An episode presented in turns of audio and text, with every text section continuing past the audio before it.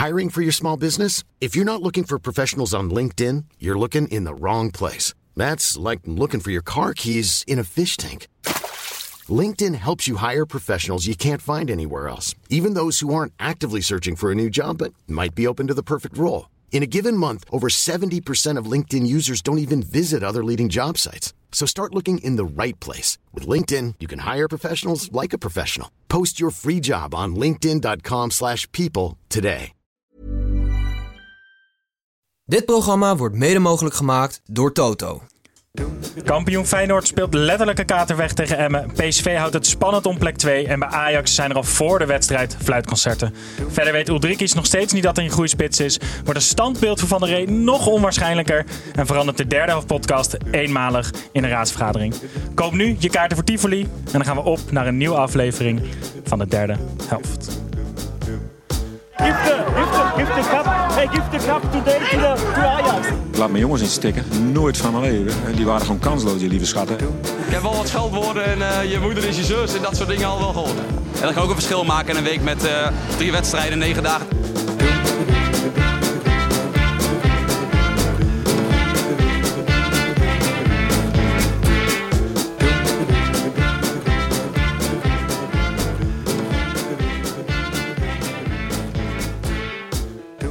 Hallo luisteraars en hallo kijkers van de YouTube livestream. Mijn naam is Snijboon en welkom terug bij de derde helft podcast. Nog steeds de Eredivisie podcast waar we, waarin wij een hele speelronde nabeschouwen. Het is eindelijk weer eens een hele speelronde.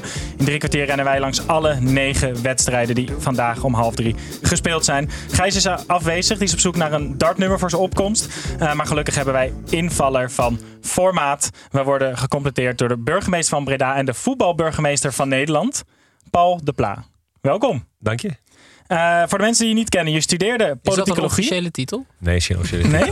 nee? Oh, jammer. Nee, nee, dat je niet in het weekend zo'n andere ketting ook hebt.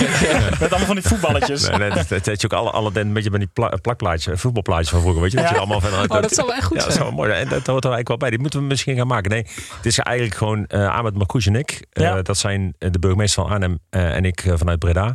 Uh, zijn als burgemeesters lid van de Rio Voetbal en Veiligheid en praten met de KNVB, uh, met het ministerie, uh, met de politie en uh, justitie over veiligheid rond de velden en naar normalisering van het voetbal. Want we willen allemaal dat het veilig, gastvrij en toegankelijk is. Is er een appgroep met alle, voetbal, met alle burgemeesters van de voetbalsteden? Nee, maar wat we wel hebben tegenwoordig is een, elke week een overleg met alle ambtenaren van de uh, voetbalgemeente. Ja. Uh, en we komen wel één keer in de zoveel tijd ook bij elkaar. Want ja, er gebeurt best veel. En er wordt natuurlijk ook heel vaak ook wel naar de burgemeesters gekeken. En dan helpt het als je elkaar weet te vinden en elkaar kunt steunen en, en elkaar gewoon adviezen Maar het is niet zo dat je nu even de burgemeester van Emmen alvast een beetje zenuwen gaat aanpraten voor die ja, Ik zie zo'n appgroep met allemaal van die hele vervelende memes over degradatie. Nee, ja, en zo. dat, dat, dat probeer je eigenlijk wel te voorkomen. Maar dat er her en der wel gefeliciteerd wordt uh, als het nodig is uh, in de appgroeps. Die er ook andere, andere appgroeps die er zijn. Zeker. Ja, en het is, het is heel vervelend voor Erik. Maar, want de, burgemeester Erik van Oosterhout van Emmen. Ja, Emmen is vandaag gedegradeerd. Ja, daar gaan we het straks over hebben. Ik ga eerst even iets uitgebreider introduceren voor de luisteraars die je nog niet kennen. Je studeerde politicologie. Dat is best handig voor iemand die burgemeester is. Uh, je hebt toen ook je eerste promotie meegemaakt. Ja, zelf? Ja, zelf. Ja. ja. Uh, je was daarna onder andere wethouder in Nijmegen, burgemeester in Heerlen. En sinds 2015 ben je burgemeester van Breda. Uh, en daarmee ben je ook de baas van Pepijn. Dat klopt. Ja. en je bent PSV-supporter. Ja, ik ben PSV-speler. Ik ben geboren en getogen in Eindhoven. En ik zat als kind van, of manneke van acht jaar. Ging met mijn beste schoolvriendje Ronald Reinders. Wiens opa echt op, in de schaduw van het PSV-stadion woonde. Gingen we elke zaterdagavond gingen we naar PSV. Eerste wedstrijd, PSV Go Eagles, 10-0. Uh, met 6-0. Ja.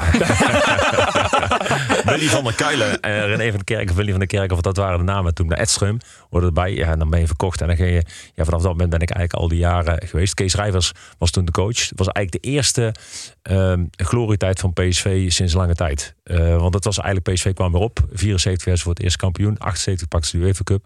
Dat waren eigenlijk de mooiste en je wil niet zeggen dat u jou komt, maar Het is wel toevallig. Ja, ik stel alleen maar vragen. Ik stel alleen maar feiten vast. Eh, verder rest. eh, maar het is ook de Breda's invloed. Hè? Want Kees Rijvers is natuurlijk ook eh, de, de speler eh, die, en de, de trainer die ervoor zorgde dat PSV.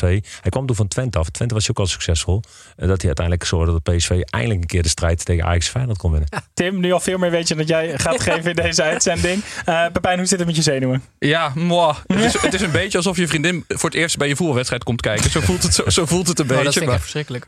ja, daarom. Dus als ik rare dingen ga zeggen, komt het door de spanning. eh, maar nee, superleuk, eh, superleuk dat mijn baas er is. Dan even de vaste wekelijkse vraag, Tim. Hoe is het met de doorbraak? Eh, ja, dat moeten jullie zelf even beoordelen aan de hand van deze anekdote. Paul, wij hebben op 4 juni hebben wij, eh, eh, dus als over twee weken sluiten wij het seizoen af met een knallende live show in Tivoli. Daar zijn nog kaarten voor te kopen. En ik werd, Tip, tip.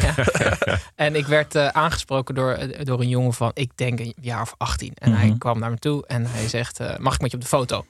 Dus hij was met zijn moeder en zijn moeder maakte de foto's. Dat is altijd heel goed voor mijn ego. Dan denk ik van, tuurlijk. Ik ben er inmiddels ook best goed in geworden. Mm, Leuk. niet meer je eigen telefoon geven. Nee, niet met mijn eigen telefoon, wat in het begin zo was. Leuk lachen, hartstikke goed. Het vroeg hij, hoe is het eigenlijk met, die, met de live show? Zijn er nog kaarten? En ik zo, ja, er zijn nog wel, zijn nog wel wat kaarten. Ja, dus nou, hij kon zelf niet. En toen zei ik van, ja, dus het kan eigenlijk wel beter. Toen zei hij, net als dat boek van je, is ook niet echt goed. Gewoon een jongen van 18. Hij is wel een van de weinige mensen die iets van jouw boek wist. Ja, dat jij een boek hebt gemaakt. Dus Ja. maar ik vind het dus toch een compliment. Toch wel goed. Tim ja. stort dan ook zijn hart uit bij zo'n jongen. hè. Zijn er nog kaarten? Ja, het kan beter. Je moet, Heel lang altijd, je, gesprek. je moet altijd zeggen, er zijn nog een enkele kaarten. En ik kan je matsen wellicht dat ik nog een kaartje voor je kan regelen. Je moet het een beetje Maar spannend Paul bij, houden. Paul, bij deze. Er zijn nog een paar kaarten. We kunnen je wel matsen. Eh, wij gaan door naar het voetbal. En zoals altijd beginnen wij met het gestrekte been. Ja, en het gestrekte been is elke week een, een harde voetbalstelling waarmee ik jullie allemaal even op scherp zet. Met vandaag de stelling: FC Emmen is vandaag gedegradeerd. Ik wil graag eerst eens of oneens. Paul, Eens. Tim, Eens. Pepijn. Ja, eens. Ja. Tim had oneens moeten zeggen. Ik kan anders niet meer in Breda over straat. Eh, waarom zijn we het ermee eens dat Emmen, die eigenlijk vandaag te horen hebben gekregen dat ze de nacompetitieplek hebben, maar jullie vinden dat dus eigenlijk allemaal de facto al een degradatie? Ja, ik vind Paul is de gast, die mag eerst. Nou, het is eigenlijk heel eenvoudig. Als Feyenoord kampioen wordt, promoveert NAC. Feyenoord is dit jaar kampioen geworden. Ah, NAC promoveert. Kan niet anders dan via de na-competitie. Nadat NAC heeft gewonnen van MPV, eh, gaan we daarna tegen Emmen. Ja, en dan is het helaas eh, in de halve finale van Emmen afgelopen. Want anders gaat die wetmatigheid van Feyenoord kampioen, NAC promoveren. Ja, is een wetmatigheid. Zou het voor jou Echt fijner zijn als die wedstrijd gewoon niet meer gespeeld hoefde te worden? Ja, als, als Dat het- sowieso. Nee, dat, dat maakt niet uit. Nee, kijk, wat dat betreft was de, de meeste zorgen zaten er wel een klein beetje in eh, als NAC tegen Willem II zou komen. Nou, dat is eigenlijk alleen nog maar mogelijk in de finale van de playoffs. Nou goed, dat, dat is nog een tijdje, hebben we nog, kunnen we nog een tijdje over nadenken hoe dat precies gaat. Maar de andere wedstrijden moeten gewoon goed kunnen. En Tim, Pepijn, jullie hadden nog Ja. extra informatie Ja, waarom de degradatie ja, inhoudt. zeker. En dat, eh, die, heb, die informatie heb ik gekregen van Gert-Jan Verbeek, die ik zelden betrap op, eh, op juiste informatie. Ja, maar, en op ja, dingen die jij graag aan andere mensen wil vertellen. Precies. Maar hij zei van, het is eh, heel simpel. Het is eh, de, de clubs uit de KKD die spelen met het verlangen om naar de Eredivisie te gaan. En de, de Eredivisie teams spelen met de angst om naar de KKD te gaan. En dat is wel echt een totaal... ver- Ondanks dat de spelers van FCM waarschijnlijk eh, beter zijn... ja. eh, is dat mentale aspect zo verschrikkelijk belangrijk. En Pepijn heeft nog meer informatie. Ja, want de laatste acht jaar... Drie ben is- fan van Dat argumentatie. is zo goed voorbereid dit. Nee, de laatste acht jaar is het dus zeven keer gebeurd dat de ploeg uit de Eredivisie tegen de KKD-ploeg speelde eruit is gevlogen. Omdat ik denk dat het daarmee te maken heeft. Maar met die spelers die beter zijn of niet beter zijn, ik denk dat de overlap dat je het bijna op elkaar kan leggen. Zeg maar de onderste vijf Eredivisie en de bovenste vijf KKD. Dat dat qua niveau allemaal niet zo helemaal op dit moment niet. Want de KKD is gewoon heel erg goed, eh, heel erg goed eh, dit jaar. Dat dat bijna niet zoveel verschil uitmaakt. Dus als je dan met het vertrouwen en met het geluk speelt inderdaad om te kunnen promoveren. Ja, dan dat kwaliteitsverschil is zo klein. Heeft altijd het, zeg maar, de, de vorm en het gevoel heeft de overhand. Het enige, wat, wat, en het enige eh, club die echt wel in de winning moed is. Ja, afgelopen week hadden ze natuurlijk dat, eh, in Roda hebben ze dan helaas dan, of, ja, voor hun dan helaas die reeks. Willem II was echt een hele go- goede reeks bezig. En je ziet dan vaak ook de club die bezig is met zo'n reeks in de KKD. Die pakt dan meestal ook wel uiteindelijk het einde. Ja. Ja, de, Ja, eerste, dat- het is de eerste periode pakken is, is heel weinig waard, ja, toch? klopt. Uiteindelijk. Ja, ja, zeker. Ja. Ja, want dat was vorig jaar natuurlijk ook met Excelsior het geval. Die werden uiteindelijk zevende, geloof ik, eh, in de KKD. En die promoveerden omdat ze er gewoon lekker, eh, lekker in zaten. Zou er een procent in het hoofd van Dick Lukien zijn die niet hoopt op dat Emmen erin blijft? Want hij gaat natuurlijk sowieso naar de KKD met FC Groningen. Ik denk dat je altijd hoopt dat je erin blijft. Ja. Omdat je namelijk gewoon, dat is iets wat uiteindelijk op je palmares eh, blijft staan. Nou ja, precies. Ja. Eh, dus ik kan me niet voorstellen dat Ik hij... denk dat Lukien best veel aan gedaan is om Emmen netjes achter te laten. Ja, precies. Ja. Oké. Oké. Hij denkt wat breder dan... eh, En niet 1%. Jij soms. Gaan wij door naar de wedstrijd waar Emmen in speelde. Dat was tegen Feyenoord werd 1 tegen 3. Eh, vlak voor een spontaan tripje Ibiza na een weekfeesten gingen de mannen van Slot op bezoek op het brandende kunstgras van FC Emmen. En waar de druk voor de Rotterdammers afwezig was, was die voor de Emmenaren torenhoog. Ze leken bestand tegen de druk door zelfs voor te komen tegen de brakke kampioen. Maar na een tijdje begon de paracetamol zijn werk te doen en liep het dankzij een op het oog gelukkige Danilo... liep Feyenoord uit na een 1-3 overwinning. Pepijn, wat viel je op in deze wedstrijd? Nou, ik vind het altijd grappig als je van die verhalen achteraf hoort van ploegen die dan nergens meer om spelen. En die moeten dan tegen een team die overal nog voor speelt. En als een team overal nog voor speelt, dan is er een ander team ergens anders op de velden die ook nog overal voor speelt. Dan hoor je vaak van, ze is, er is ze allemaal een iPad beloofd. Of eh, ze is een, reisje. iPad. Nee, maar dat soort. Want je mag, je mag niet zeggen, jullie krijgen drie ton van ons als jullie erin blijven. En dat mag je verdelen onder elkaar. Dus dat gaat, dat gaat niet zomaar. Dus het zijn altijd zo van die halve dingen die je kan bieden. Maar toen zat Ja. ik te denken, Excelsior, stadsgenoot van Rot, eh, Feyenoord. Die hebben waarschijnlijk wel ergens gedacht van... Kom aan Feyenoord, doe gewoon je sportieve plicht. Maar Feyenoord, heel de week dronken geweest. Alleen maar, alleen maar gefeest. Nergens meer voor te spelen op dat vreselijke veld daar, wa- daar in Emmen. Dus ik had te denken, zou er, zou er contact zijn geweest? En zouden ze iets beloofd hebben? En wat kan dat dan zijn? Ze gaan naar Ibiza. Ik dacht misschien... eh, Maar is dat dan Mario Been die met zichzelf in gesprek gaat? Tussen Feyenoord en Excelsior? Ja. Nee, maar of, en toen had ik, het- ik had het met Tim er even over dat het mooiste zou zijn als Excelsior gewoon of volgend jaar zes punten had beloofd aan, eh, zes punten had beloofd aan Feyenoord. Ja, maar dat is, dat is, dat is Dat niet is on- geloofwaardig. Dat is onmogelijk. Nee, eerder Nee, wetmatigheid. Ja. Maar er zijn natuurlijk altijd spelers van Feyenoord die tot bloei komen bij Excelsior. En ik, ik, ik hoop eigenlijk dat er een soort onderhands dealtje is gesloten. Dat er volgend jaar gewoon een paar spelers van Feyenoord 100% zeker speeltijd gaan krijgen dat vind ik Excelsior. echt een goeie. Het zou een hele mooie deal zijn, eh, hele mooie deal zijn voor Feyenoord. En eh, nou, Maar, Fe- maar Feyenoord en Excelsior zijn binnen het Rotterdamse zijn toch ook eigenlijk een soort bondgenoot. En Sparta is meer de buitenbeentje in het Ja. Rotterdamse. Dus ze gunnen het elkaar ook echt. hè. Terwijl, Ja. terwijl Sparta is degene die ook echt een haat heeft tegen Excelsior. Is er Eh, dan wel één ambtenaar die alle drie die... Want het is toch één voetbalambtenaar Rotterdam dan? Ja, er zijn, ja, Rotterdam is natuurlijk wel een grote gemeente, maar er is wel één, eh, ja, er is wel één ambtenaar die het, de contacten verzorgt voor al die drie. En voor wie is die? Ja, we willen juice. ik, ik zou het niet weten. Ik zou, niet, eh, ja, ik zou het niet weten. Ik denk dat, dat, dat lijkt me ook lastig voor in, in de positie van Ahmed. Die moet natuurlijk ook voor alle clubs zijn. Dat is waar. Abu ja. Talib, de burgemeester Ja, van altijd-. Tim heeft geen idee. Hij heeft altijd zo'n sjaal die gewoon in drie Nee. vlakken is. Tim zit eigenlijk altijd hier in deze Dan loopt kelder. hij in Kralingen, zo die sjaal draaien. Maar draaien kan niet. Nee, maar het wordt, het wordt, Want pas- hij moet drie. Oh ja. het wordt ook best lastig. Stel dat je op een gegeven moment nou Feyenoord tegen Sparta...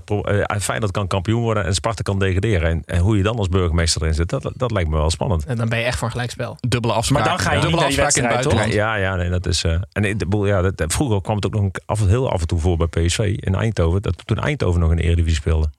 Dat is ook Ah, heel lang geleden. Jullie ja. kunnen jullie niet meer herinneren? Nee. Jaren 70, midden jaren 70. Nee, kan ik me net niet herinneren. 75, 76. Ik maak me trouwens wel echt vreselijke zorgen om Arne Slot. Hij doet alles goed dit jaar. Hij heeft nog geen fout gemaakt. En hij krijgt het nu niet, niet uit zijn mond om te zeggen: ik blijf gewoon. Ja. Want er is Ja. toch geen enkele club die ook maar in verhouding staat tot met Feyenoord de Champions League ingaan. Hij, dat is toch, zeg maar, zo'n kampioenschap is geweldig. Maar dat is toch uiteindelijk waar het om gaat. Als hij nu naar Tottenham gaat, die niet eens Champions League. maar bij Pijn, als hij nu niet uitspreekt, ik blijf gewoon bij Feyenoord. Even, ik, ik spreek nu echt uit, ik blijf volgend jaar nog echt in Breda. Leuk. Ja, nee, Ja, die hebben we wel vast. We hebben de headline. Nee, nee, maar, nee, maar, maar de, de vraag is, als, je, eh, ik bedoel, eh, eh, als hij zou blijven, dan, dan spreek je dat toch niet Ja, uit? ja, ja, dat denk ik ook. Ik denk Ja, dat dus hij, dus hij blijft niet. Hij zei ook in zijn interview na de wedstrijd, gaf hij ook aan ehm, dat als er al een verandering zou zijn, dat dat op korte termijn juist zou zijn. Omdat hij dat zowel voor Feyenoord als voor zichzelf wenselijk achter. Want hij wil niet bij een nieuwe club in augustus binnenkomen stappen met nog twee weken transfermarkt waarschijnlijk. Maar, maar in Engeland is hij al praktisch bij Tottenham eh, aangesteld. Zeg maar, daar, daar, daar liggen nog net de contracten niet, eh, contracten niet op staan. Maar ik, ik snap het gewoon niet. Ja, Maar Feyenoord zelf heeft hem ontzettend in de etalage gezet afgelopen week. Want die hebben een filmpje online gezet van zijn speech na de eh, overwinning in de arena tegen Ajax. Waar die in het Engels. in fantastisch Engels die ploeg toespreekt. Dat elke Ah. Engelse club echt waarschijnlijk nu is dat van... Oh, top. Ja, Dit ja, is veel ja. beter dan Van Gaal en Ten Hag. Ja, ja, ja.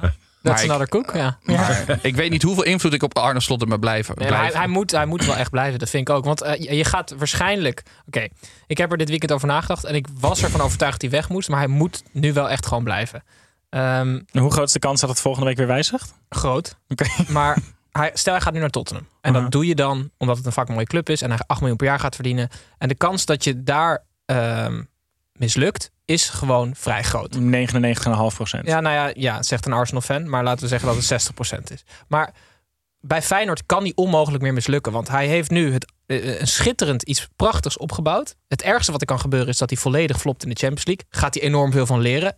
Hij zit op een plek waar hij alles naar zijn hand kan zetten. Elke speler die hij wil, die perfect past bij zijn spel, die kan hij, kan hij halen. Hij wordt verschrikkelijk gewaardeerd. Dus het ergste wat kan gebeuren is dat aankomend jaar mislukt. Maar ik geloof niet dat Tottenham en die clubs dan denken van... oh, Slot, die zijn we vergeten. Dan kan hij alsnog daarna voor, Ja. voor 6 miljoen... eh, Of naar Arsenal of naar Liverpool. Nee, maar serieus. Ja, Ja, dat maar- denk ik dus ook. hij moet gewoon blijven. En eh, ja, ik hoop dat hij zo verstandig is. Maar zou, en, wat je ook zegt, zou dat geld nu echt zo belangrijk zijn? Ja, ik of nou denk wel. zes, zes of acht Ja, miljoen... kijk, hij, hij is Ja. natuurlijk niet de Nou, oud maar hij voetballer. verdient geen... Hij, hij, zeg maar, Nee, maar even als je, als je gaat, de, de bedragen Tim net noemt, dan ga, je op een gegeven moment over dat soort bedragen. denk ik van, Zou je ook best burgemeester van Londen willen worden? ja, maar dan zou ik, het, het bedoel even, dan denk je van, jongens, ja, het is allebei veel. ja, maar... Eh, het even, en dan, en dan, zou- en dan, Feyenoord zou- en dan zou, ik, zou ik dus zelf kiezen van het geluk wat je hebt bij Feyenoord. Ja, en ik heb Eh, dus wel en- het en- idee dat Slot inderdaad zo anders is dan alle andere mensen in de voetballerij... dat hij misschien wel zo denkt, zoals jij nu zegt. Het enige, het enige is wel dat hij het, het- de oud voetballer is die bij, eh die bij PEC Zwolle heeft gespeeld. En eh, bij, bij Cambuur. Ja. Het is niet, zeg maar, Van Nistelrooy zal in zijn trainingscarrière nooit de keuze Nee, voor het geld waar. gaan maken. En ik Dat denk bij. Slot dat dat misschien nog iets anders is. Aan de andere kant, hij verdient bij Feyenoord ook bakken met geld. Ze gaan elke Ja, salaris ik begreep dat ze vier wilden geven. Ja. Nou ja, dat zou ik ook meer dan terecht en vinden. vier of acht miljoen. is allebei veel. ik, ik ga jullie onderbreken, want de enige die het antwoord echt weet op deze vraag is Arne Slot zelf. Dus we gaan wachten totdat hij zijn keuze maakt. We gaan door naar de volgende wedstrijd. Dat is PSV tegen Herenveen 3-3. PSV wilde plek 2 veilig spelen tegen Herenveen, maar de ogen waren vooral gericht op de dugout. Na het nieuws deze week dat Van Nistelrooy en zijn assistenten voornamelijk ruzie met elkaar hebben de hele week. Eh, onder aanvoering van Van Ewijk kwam Herenveen brutaal op 1-3 voor. Maar gelukkig voor de sfeer in de kleedkamer kwam PSV in het laatste kwartier terug tot 3-3. Eh, Paul, wij hebben het in deze podcast al heel vaak gehad over de gelukspet van Van Nistelrooy. Nou was ik benieuwd, is er een voorwerp dat als dat kwijtraakt, dat de situatie van de stad Breda opeens enorm achteruit gaat? Is er een pen die gestolen kan worden? Ik denk de sleutel voor het carnaval. Ja? Ja, want als je die sleutel niet kan overdragen bij carnaval aan de prins, dan hebben we echt een probleem. Heb je gewoon een probleem? Dan hebben we echt een probleem. Hoe groot is het? Zeg maar, stel de week daarvoor kom jij erachter dat die sleutel weg is en je geeft gewoon een willekeurige andere sleutel? Eh, ik heb één keer meegemaakt in Heerlen dat we echt vergeten waren dat we de sleutel moesten hebben. Toen hebben we ergens zijn we naar de feestwinkel gegaan om zo'n sleutel te halen. Maar dat, ziet er, dat, dat ziet er ook niet echt uit hoor. Dat is denk in hele alle eerlijkheid. Een opblaassleutel. Dus- En ligt die sleutel, zeg maar, ligt die gewoon ergens in een Ja, laaf? ligt, Is die, is een sleutel. een? Dit is een sleutel die, die, en dan de bodes hebben de sleutel op het stadhuis. Eh, en dan is het echt altijd, want dat is echt een redelijke sleutel. Die dan, en dan kun je hem echt ook gewoon laten zien, jongens, de sleutel. En hij is nu voor de prins van ons Kielegat. En dan, dan kan carnaval los. En als je dat niet hebt, die sleutel, en je kunt dat niet doen. eh, carnaval is natuurlijk voor een groot gedeelte ceremonie. eh, ja, dan, dan hebben we wel echt een probleem met Breda. Eh, waar ligt jouw ketting? Ja, die ligt Ja, is die meestal- voor een friend of niet? Die ligt meestal in de, in de auto eh, bij Ben. En Ben is de chauffeur. Eh, omdat je namelijk, als je hem dan een keer nodig hebt, dan hij is dan. Als, als ik die eh, keten, keten heb, want officieel Oh, is de sorry. ke- Ja, dat maakt niet uit. hè. De- de- maar, want iedereen zegt ketting. dus, dus ik, ik weet precies wat je bedoelt. Iedereen is dom. Nee, iedereen- ik denk in het verleden dacht ik ook, ja, het is een ketting die om je nek hangt. Nee, maar het is, die heeft hij altijd bij, want hij, hij weet wanneer ik hem echt nodig heb. En dan, als ik hem echt nodig heb, is hij ook altijd bij. en was het de eerste keer dat je die keten omdeed... net als een soort van een voetbal, voetbalshirt dat je omdoet? Dat je voelt de magie van de stad? Ja, want je, dan is het echt wel het moment dat je. De eerste keer dat, je, eh, dat- de keten wordt omgedaan, dan ben je op dat moment echt bij de installatie van je als burgemeester. Dus het is in feite eigenlijk alsof je dan de schaal uitgereikt krijgt Ja, ja, ja. eh, als, eh, als voetballer. En dat, want dan heb je datgene wat je echt beoogd hebt, burgemeester te worden van die stad, is dan daadwerkelijk binnen. En dat is wel magisch, het is wel bijzonder. Heb je hem ook wel eens om buiten werktijd? Nee. het enige wat ik wel uitgedaan heb, was, dat- was ik nog in Nijmegen. Toen had ik, was ik loco. Toen had ik af en toe die, die, die keten nam ik wel mee. En die kinderen waren toen heel klein. Dus heb ik al foto's gemaakt met die, met die kinderen in met NEC-shirtjes aan. En dan zo'n keten om. En, zo- En dat kind zo, ja, nu ben ik geïnstalleerd. dus, eh, maar die foto's hebben, ik weet niet waar, die, die, die zijn op een of andere manier eh, ergens verdwenen, denk ik. Nog even, eh, want jij bent eh, supporter van PSV. Hoe, Ja. hoe beleef je dit seizoen? Er gebeurt veel ook buiten het veld. Uiteindelijk lijkt het er nu wel op dat, dat PSV als volgende week, als het goed gaat, dat ze tweede worden en de Champions League ingaan. Hoe, hoe heb je dit seizoen beleefd? Ja, eh, eh, wel als een teleurstelling. Want kijk, je weet, als Ajax een jaar niet meedoet, of een Ajax in het probleem zit, dan moet je als PSV je kans pakken. Zeker de afgelopen jaren. En als je dan ziet hoe Ajax slecht, draait, slecht Ajax draait. en je profiteert daar niet maximaal van. en je ziet de feit Feyenoord het kampioenschap pakken. dan ben je als PSV-supporter ben je natuurlijk wel zwaar teleurgesteld. Zeker als je bedenkt, je hebt negen punten verloren tegen Cambuur, Groningen en bij de drie degradanten van dit jaar. Verlies je negen punten. Anders ben je kampioen, toch? Ja, bijna. Ja, dat is, maar, maar dat geeft iets aan dat het gewoon slecht en, en het voetbal was gewoon ook niet om aan te zien. Bedoel, vandaag ook weer. De traagheid. Ik zit me echt te verbijten. En hoe zit je dan? Is het, is het, is het vloeken? Is het gelatenheid? Nee, wat voor, wat de- voor voetbalsupporter ben je? Ik, ik, eh, vloeken eh, wel. En, eh, Ke- Keten naar de tv. Nee, maar Die met, met, met 3-1 achter. Dan denk je echt zo van, hoe kan het? En dan zie je ze achter tikken. En dan heb je die Remaljo die de boel al tegen Glasgow heeft geknald. Nu tegen Herenveen weer zo'n fout in ging. En dan, ja, dan heb je echt zo van, jongens, zorg er nou voor een beetje dat je met Pit gaat spelen. En eigenlijk wat ik, maar goed, ik heb, ik heb geen verstand van voetbal. Eh, maar als ik ik denk van, ja, Van Nistelrooy is echt een spits. En datgene wat bij PSV nog het best rendeert, is uiteindelijk toch gewoon de aanval, eh, aanvallende middenvelders en Ja. aanval. Terwijl die verdediging, ja, het is eigenlijk gewoon Maar het kwaliteitsverschil tussen die linies is dit Is jaar ook groot. gewoon te groot, toch? Ja, PSV. E- Eigenlijk gewoon ook vandaag weer. Herenveen heeft een paar uitbraken. En ze hebben kansen. En dus, dus zie je bij PSV dat ze het vooral goed doen op het moment dat ze erg onder druk staan. Want dan kunnen ze vanuit de verdediging kunnen ze, eh, eh, kunnen ze die aanval makkelijk in positie brengen. Op het moment dat ze zelf het spel moeten maken, dat kunnen ze niet. En wat dat betreft is, ondanks het feit dat het met een beker en misschien een tweede plaats dan uiteindelijk meevalt, is het gewoon een heel teleurstellend seizoen voor PSV-supporter. Heeft een PSV-fan liever dat Ajax kampioen wordt of Feyenoord? Want ik kan me voorstellen, Feyenoord, want een grotere hekel aan Ajax. Maar als Feyenoord kampioen wordt, heeft Ajax dus laten liggen en heeft PSV dus extra verknald. Ja, ik denk als je echt mensen, als ze beseffen wat we hebben laten lopen dit jaar, PSV-sporters, dan zullen ze zeggen, ja, een oppermachtig Ajax, dat, dat is eigenlijk datgene wat we de afgelopen jaren hebben gezien. Ja. En dan heb je zo'n, eh, laat ik zeggen, slecht en beroerd seizoen van Ajax. Hoe vaak komt dat dan voor? En dan heb je als, partij, eh, als PSV eh, heb je, heb je die kans niet gepakt. En dat is eigenlijk een veel grotere teleurstelling. Hoewel je het Feyenoord, het kampioenschap, meer gunt dan Ajax. Juist. Gaat eh Pepijn, ik ga je affluiten. We gaan het volgende week zien. PSV tegen AZ. Moeten ze het gaan laten zien of ze de Champions League waard zijn. We gaan door naar de volgende. Ajax tegen Utrecht 3-1. Na de dubbele ontmoeting met Groningen wachten de nummer 7 van de ranglijst. Uiteraard FC Utrecht. Eh, dat er op het veld gevoetbald wordt is in Amsterdam momenteel bijzaak met alle onrust in de organisatie. Na een pre-match fluitconcert voor Van der Sar was het aan de trainer in ongewisse Heitinga om Ajax in het spoor van PSV te houden. Dat lukte met enige moeite. Eh, de eilandbewoners Utrecht werden met 3-1 verslagen. Tim, is de gifbeker voor Ajax nu dan eindelijk leeg? Ja, hij is leeg. Top. Volgende Ja. wedstrijd dan? Nou, ik Oh. wil nog wel eventjes iets meer uit. We zijn natuurlijk super kritisch geweest op Heitinga en ook Ajax. Maar een kleine goed nieuwsshow was vandaag wel hoor. Ik heb namelijk een aantal redelijk voorbare conclusies. Hato gaat de Golden Boy Award winnen. Een verschrikkelijk goede, goede voetballer. Centraal, sinds hij centraal staat, hij is 17, is hij, hij was vandaag ook man of the match, beste man van het veld. Ik heb voor het eerst iets gezien dat Heitinga tactisch iets kan. Ik vind namelijk dat Bergwijn de nummer 10 positie, deed tegen Groningen ook al, maar heel origineel invult. Meen ik Mhm. serieus. Ik vind het gedurfd dat hij Hato centraal zet. Vind ik ook heel gedurfd.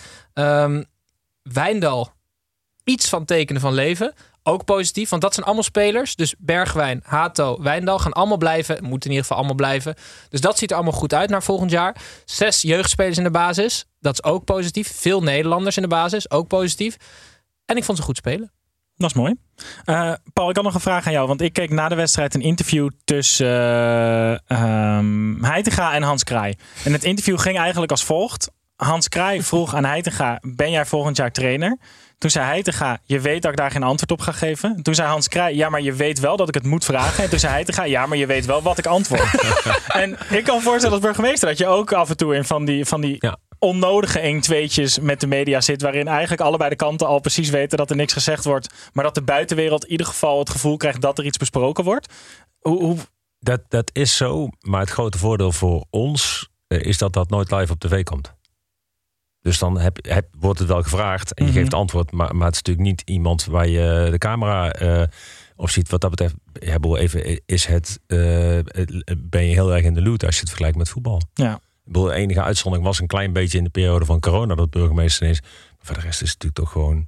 Maar nu ook eigenlijk, de burgemeesters komen wel steeds prominenter in beeld in de voetballerij de laatste, de laatste weken. Ja, maar dan is het ook onvergelijkbaar. We, we hebben nooit de camera op ons. We hebben even, en als je dan die interviews houdt, dan, dan zijn het vaak interviews waar die niet live worden uitgezonden. Dus dan, dan en Is dan- altijd nog enige regie enige- mogelijk ook. Ja, en dan voel- voelt het ook minder. ehm, dan wo- wordt het wel drie keer dezelfde vraag gesteld. Mhm. Of in iets andere vorm de vraag gesteld. En je antwoordt drie keer hetzelfde. En nu live op YouTube En, trouwens. en, ze knippen, en, ze, kn- en ze knippen hem eh, gewoon. kn- Knippen hem dusdanig dat het gewoon één keer is. Dus het is, me- het is, je, je voelt je minder eh, vervelend om het te doen. Omdat je weet dat het, dat het niet op die manier wordt uitgezonden. Zoals het bij direct na zo'n voetbalwedstrijd wel wordt uitgezonden. Hoe Ja. belangrijk vind jij dat Edwin van der Sar eh, in staat is om live voor een camera, of in dit geval dus voor, voor een stadion, normaal te kunnen praten?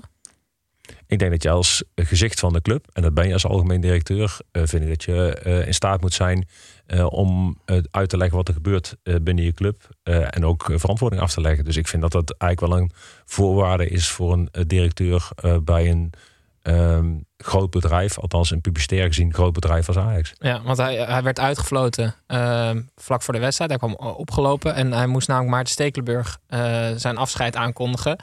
Eh, en toen zei hij Michael Stekelenburg. Ja, maar hoe Nee, maar werd, is nee, hij nee, maar hij werd ook dan uitgefloten. Dus, Ja. maar, en, hij, en hij had er ruim 311 wedstrijden gekiept voor Ajax. Dat vind ik ook wel sterk. niet? 311 en dan een 11,9 helft. 9 of zo. Ja. Tim, jij zag nog iemand rondlopen in de arena. Wie ben jij? Ja, ik ben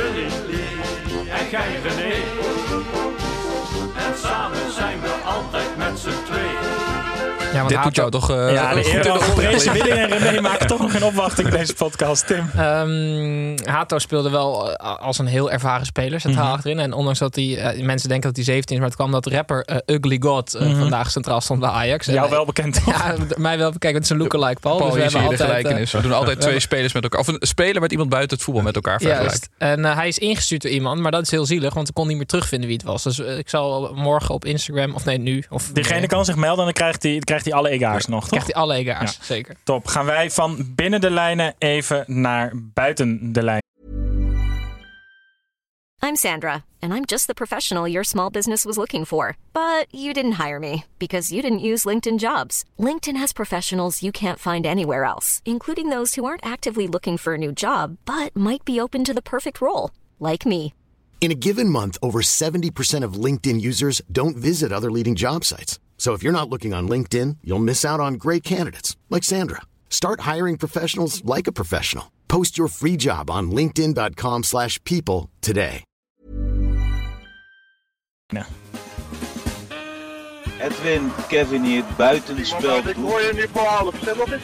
Oké, Edwin, Edwin, buitenspel. Ja, bij het spel zoals altijd hebben Tim en Pepijn iets mee van buiten de lijn. Onze gast niet, want die brieven we altijd heel slecht. Pepijn, wil jij beginnen vandaag? Ja, dit is eh, een primeur.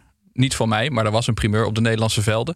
Namelijk eh, bij FC Dordrecht tegen Top Os is afgelopen Ja. vrijdag de eerste klimaatneutrale wedstrijd eh, ter, wereld, ter wereld gespeeld. En alles was eraan gedaan om het klimaatneutraal te houden. De supporters moesten op de fiets komen.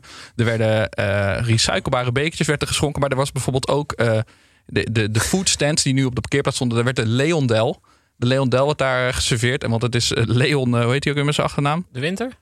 Nee, de, het was een, kogel? het de was een innovatie- Het was een vegan frikandel, hè? Ja, van de innovatiemanager van FC Dordrecht. Dus, eh, Oh.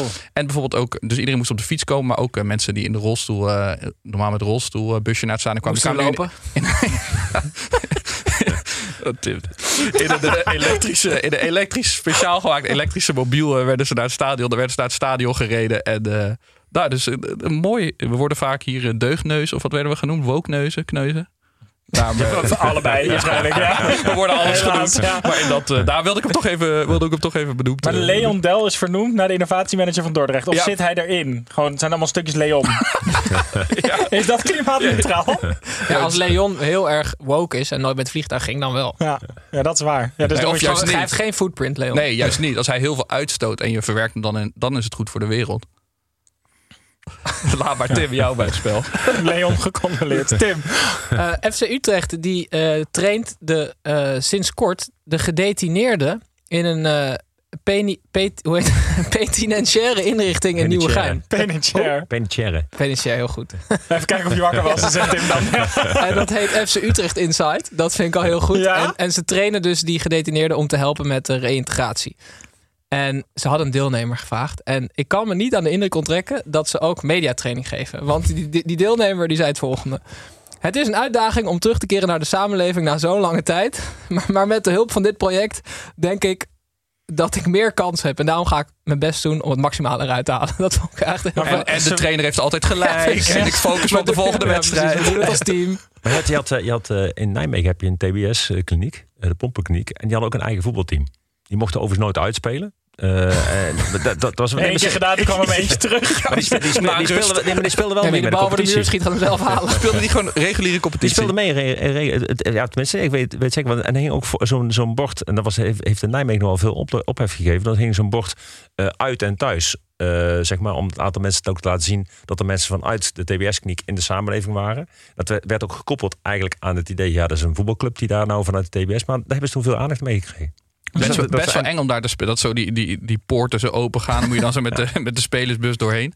Ja, Maar zij dat- speelden dus alleen thuis. Ja, ze speelden alleen thuis. Nee, ze, ze konden niet uit, maar het was wel, ze speelden thuis. En ik vond het ook wel, wel, wel- maar dat is ook typisch Woke Nijmegen. eh, Dat, dat ze dat dan ook wel op een gegeven moment doen om juist te laten zien, jongens, eh, dit willen wij gewoon doen. En dat vind ik wel mooi. Maar hebben Wel, ze wel, wel kracht van voetbal, toch? Dat vind Ja. ik ook. Ik vind wel iets moois hebben ook. Maar hebben ze een voetbalveld dan in die Ze hebben bijvoorbeeld, nee, sterker nog natuurlijk, want als je gaat kijken, ja, ik, ik ben er, toen ik wethouder was, ben ik bij de inrichting van een paar keer geweest. Het is natuurlijk gewoon een eigen klein dorpje. Ja, eh, want Ja, ja. Je, je moet ook de voorzieningen hebben. Mensen die zitten daar dus ook echt gewoon voor een groot gedeelte van hun leven opgesloten. Althans, een gedeelte van die mensen die echt langdurig daar zitten. Ja, dan heb je natuurlijk ook allerlei voorzieningen nodig, waardoor je op een gegeven moment juist door te sporten ook een beetje het gevoel hebt van ik kan de energie kwijt. Was het normaal gas of kunstgas? Ja, nu moet, nu moet ik passen. Ik, ik, ik- Nu pas, hè? nu ik hoop niet dat passen. Bas Nijhuis fluit daar. Dat alles gewoon dom gaat. Nooit kaart uit, dat is echt risicovol. Ja. Misschien met de VAR, ik weet niet wat, wat ze daar doen. eh.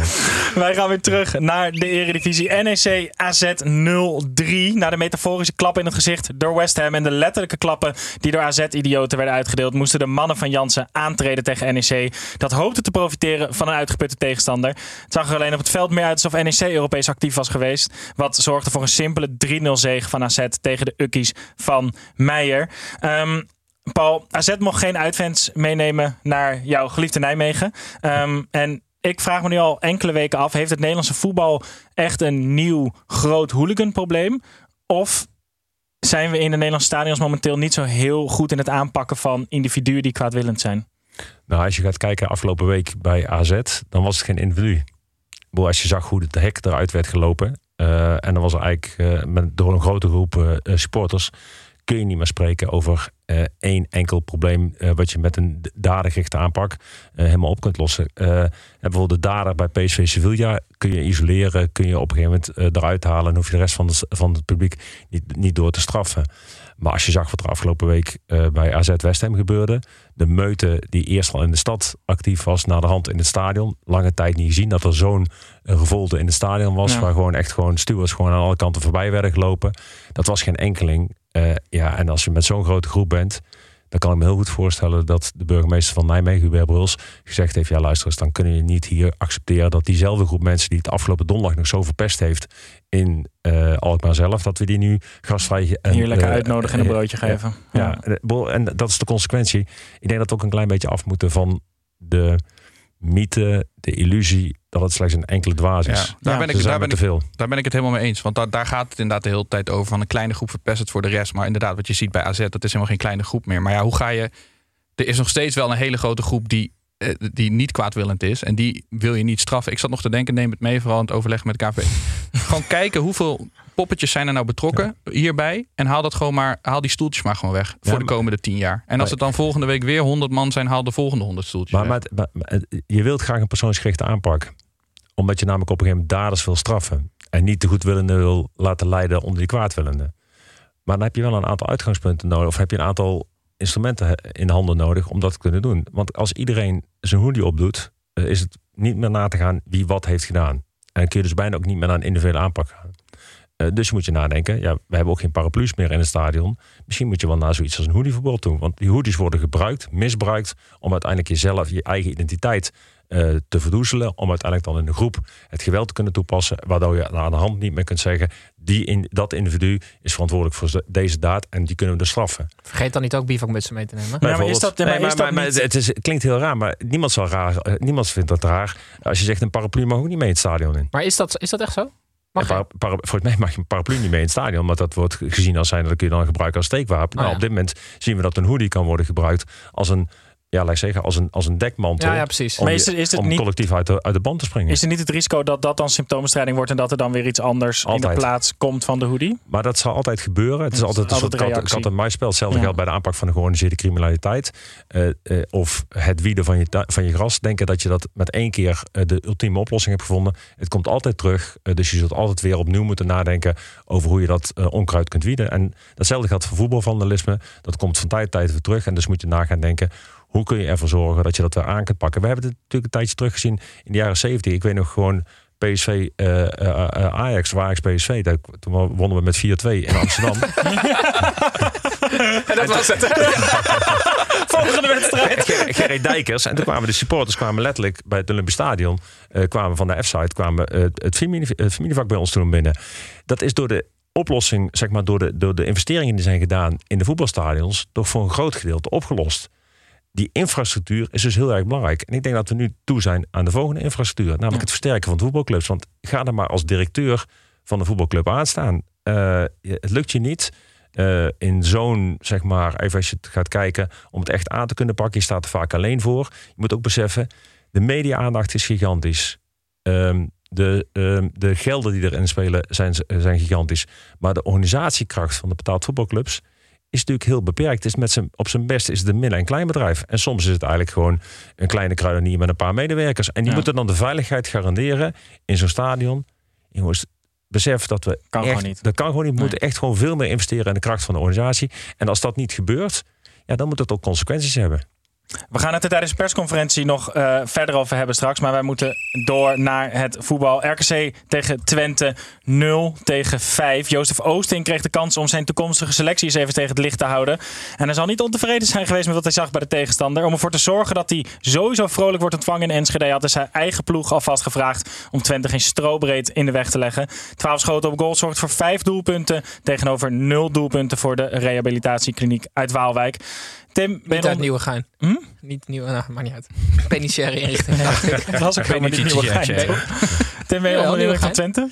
Ja, ongelooflijk. Ik vind Twente echt fantastisch. En ehm, wat je heel vaak ziet bij clubs die een jaartje goed draaien, dat ze dan lui worden. En ik, ik, ik lees nu allemaal artikelen dat ze alweer helemaal, nou, eh, helemaal op scherp staan voor volgend jaar. Dus eh, Jan Streuer die gaat in ieder geval tot het einde van de zomer van de transferperiode met uh, Brugging aan de slag om eh, de selectie te versterken. Zalige namen hoor je ook voorbij komen. Azar kan willen ze halen. Ruben van Bommel van eh, MVV.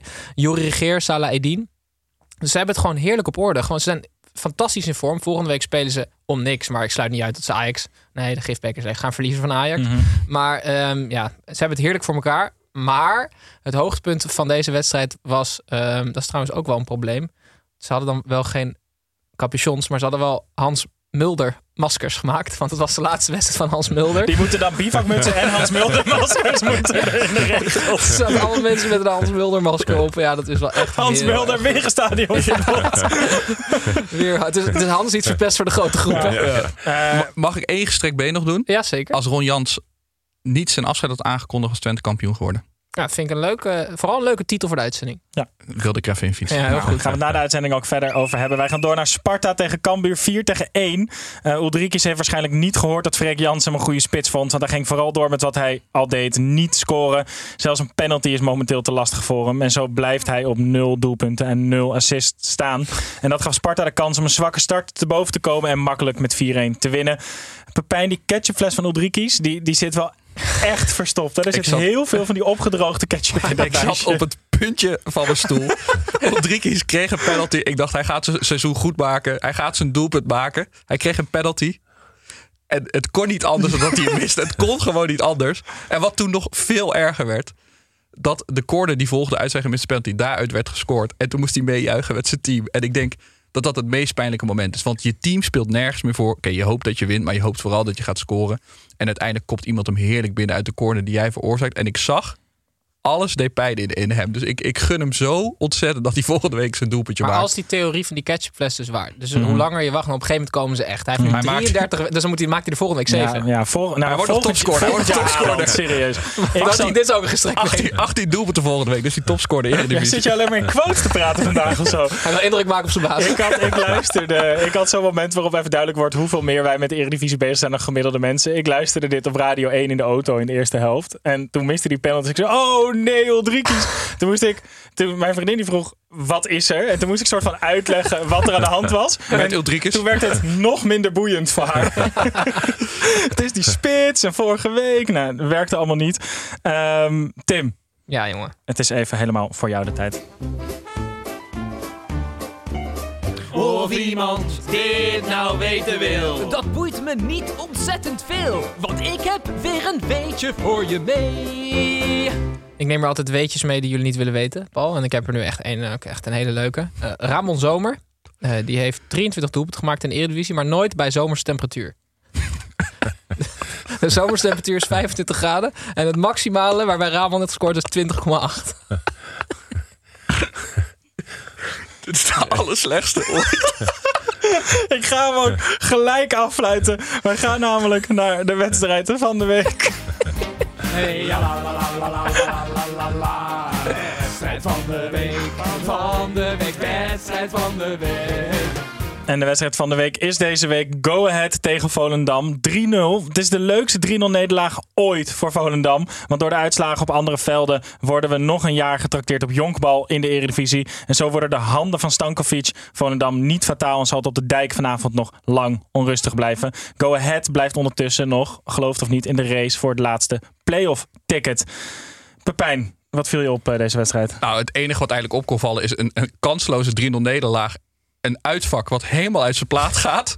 En een trainer die helemaal over de zeik is. En dat, ik ben heel erg fan. Ik ben heel erg fan van Jonk. Gewoon in zijn, in zijn doen en laten. En hij is zo stoïcijns en niet kapot te krijgen. Maar nu dacht ik, come aan. Wat maakt het nou nog uit? Weet je wel, je verliest 3-0.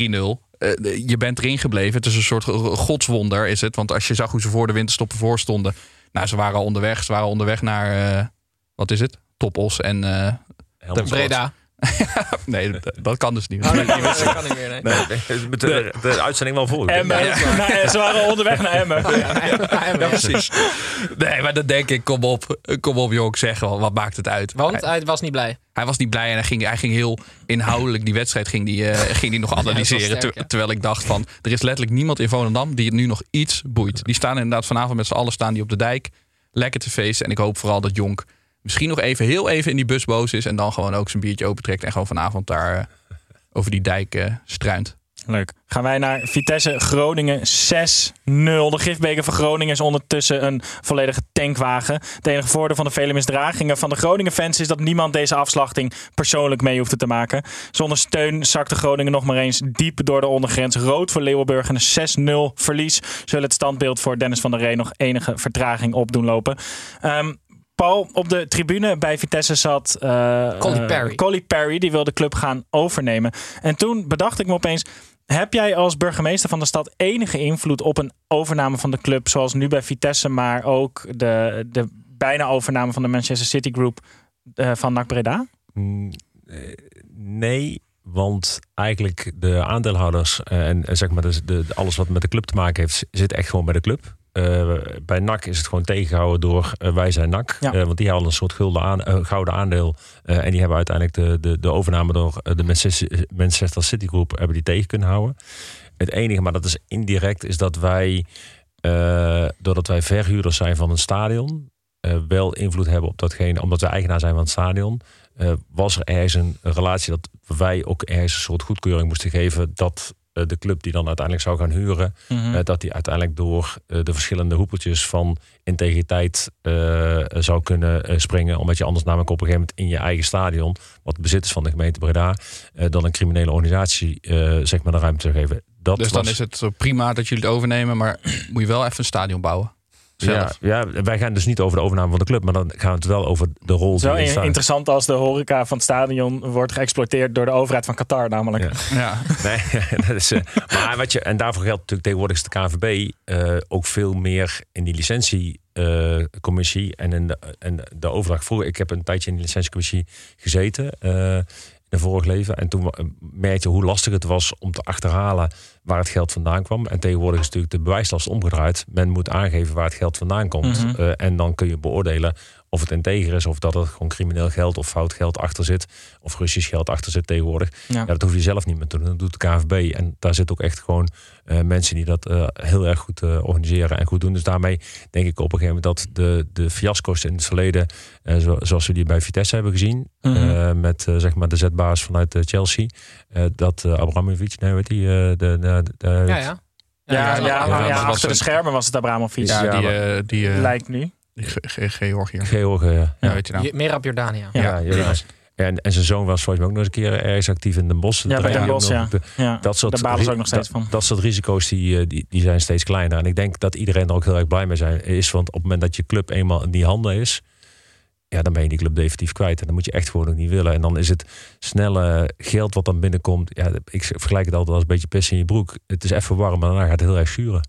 En stinken. Ik denk dat we een andere titel voor de uitzending hebben. Ja, eh, ja, ga, ik ga je overleggen met, met, bij NAC dan ook wel eens over andere zaken dan veiligheid? Is het ook wel eens gewoon dat ze zeggen van eh, we willen dit idee tegen jullie aanhouden? Of, eh, Ja, we hebben, maar dat zit dan niet bij de burgemeesters, dan zit het echt bij de wethouders. We hebben ook gewoon twee wethouders, Daan Kwaars en Jeroen Bruins. Dat zijn de mensen eh, die het, het voetbal en, en ook het vastgoed met eh NAC bespreken. Zodat ik ook alleen maar op, op het gebied van veiligheid ja, en dan eh, hoef te bespreken dat ik die, die rolvermenging niet ga krijgen. Want ik moet gewoon vanuit dat perspectief steeds kijken. En ja, vanuit sportief eh, perspectief of vanuit vastgoedperspectief zitten natuurlijk ook weer andere eh, keuzes en andere zaken die meespelen. Dus dat hebben we wel goed gescheiden. En dat werkt gewoon heel erg goed. En ik ben er heel erg blij mee dat ook het breed wordt gedragen in het college. En dat het niet alleen bij een burgemeester zit. Want als het alleen bij een burgemeester is, wordt het ook af en toe wel heel erg eh, ja, zeggen, te beperkt. eh, terwijl je op een gegeven zo'n club als NAC heeft echt een grote betekenis in de stad. En dus moet je het ook breed dragen. Vitesse moet oppassen dat ze niet in hun broek pissen. En wij gaan door naar de laatste wedstrijd van deze speelronde. Excelsior, Fortuna Sittard. Ook 3-0. Eh, terwijl Boerak Yilmaz rustig bij Liel zat, moest Fortuna op het ongesproeide zaalvoetbalveld van Excelsior aangetreden. Excelsior wist wat er te doen stond. En door een overtuigende overwinning en het verlies van Emmen kon het lijstbehoud vieren alsof de Champions League bij het Van Dongen en de Roostadion binnen werd getild. Tim, opluchting is volgens jou de allermooiste emotie die er is. Bij wie van deze Excelsior-spelers was deze emotie het meest voelbaar? Ja, bij Kik Piri. eh, De huurling. De huurling die zes wedstrijden heeft gespeeld. En eh, een interview gaf alsof die ja, de allerbelangrijkste speler van Excelsior. Ik weet, ik weet nog niet zo heel goed wat ik daarvan vind. Dus ik ga er ook niet te lang over Dit is wel het moment waarop we dat van je verwachten eigenlijk. Oh ja? Zijn we live? Nee, ik vond het vooral opvallend dat Marinus Dijkhuizen... eh, je hebt toch altijd die trainers die dan van tevoren eh, ja, heel veilig zijn. En, eh, maar Dijkhuizen die is er stiekem al van uitgaan dat dit goed zou gaan. Want hij had een hotelletje geboekt al namelijk voor vanavond. Zodat hij lekker kon gaan, gaan feesten. En hij was aan het dansen. Dat is ook überhaupt geniaal. want- Precies het tegenovergestelde van Wim Jonk was dit, toch? ja, dit was inderdaad het tegenovergestelde van Wim Jonk. En sympathieker denk ik in dit geval. Maar ehm, won ook wel met 3-0 hè? Ja. ja, dat is waar. Ja. Ja, maar hij stond echt letterlijk met een champagnefles aan zijn lippen stond hij de Ja, interview maar te hij was aan het dansen en Jan Joost vergeleken met een oude eik. In de wind. Ja, ik zie, maar ik zag echt zo'n zo'n zo'n zo'n boom uit eh, Lord of the Rings, weet je Zo'n knoestige eeuwenoude eik die alles al heeft meegemaakt. Volgende week lookalike. Eh, Excelsior blijft in de Eredivisie en dat is verschrikkelijk knap met, het, eh, met de begroting die ze daar hebben. En als kleinste broertje van drie clubs in een stad. Ehm, volgend jaar weer drie Rotterdamse clubs in de Eredivisie. Jongens, dit was hem al. De 33e speelronde zit erop. Eh, Paul, jij komt woensdag heel knap met jouw agenda nog terug voor de Had persconferentie. ik, was ik even vergeten te melden, maar is allemaal Ja, geregeld. gaan we regelen. En 4 Eh, juni kom je naar de live show. Ja. er zijn nog maar een paar tickets. En Enkele kaarten. En, jullie weten wanneer de huldiging is van NAC hè? Nee, zeg maar. Ik bekijk het wedstrijd voor wedstrijd. El- elke wedstrijd Oh, is net, een net, net zei je iets anders. Ja, eh. is, al de da- en, eh, is al de datum bekend? Als- Als het allemaal ja, goed als gaat? het allemaal goed gaat, is het natuurlijk gewoon op zondag eh speel. Want NAC speelt dan de. de als, het, als het in het schema zit, zeg maar, Ja. zoals speelt NAC de laatste wedstrijd thuis. Omdat hè, we even NAC, NAC nu tegen MVV. Ja, door. dan ja. tegen eh Door Emmen. tegen Emmen, ja. En dan is degene die die wedstrijd dan? wint, eh, is dan, Ja. speelt de laatste wedstrijd thuis. Ja, en dan is het meestal gewoon een beetje een Feyenoord idee. Dus huldigen eh, in het stadion en een dag later huldigen op de grote Word jij dan dronken? Nee. En als PSV kampioen? Dan ik- dan wel. nee, maar dan heb ik, geen, heb ik ook geen rol. Ja, oké, dus dan, ja. dan, dan Ja. maakt dan, dan maakt- Dat is mooi tussen de Heel goed. Ja, gelezen. Ja. Nee, maar het heeft echt te maken met de rol die je hebt. Dus, eh, Eh, Paul, bedankt voor je komst hier in ieder geval. Hartstikke leuk. En eh, kijkers, luisteraars, dank. En tot volgende week bij een nieuwe aflevering van de derde helft.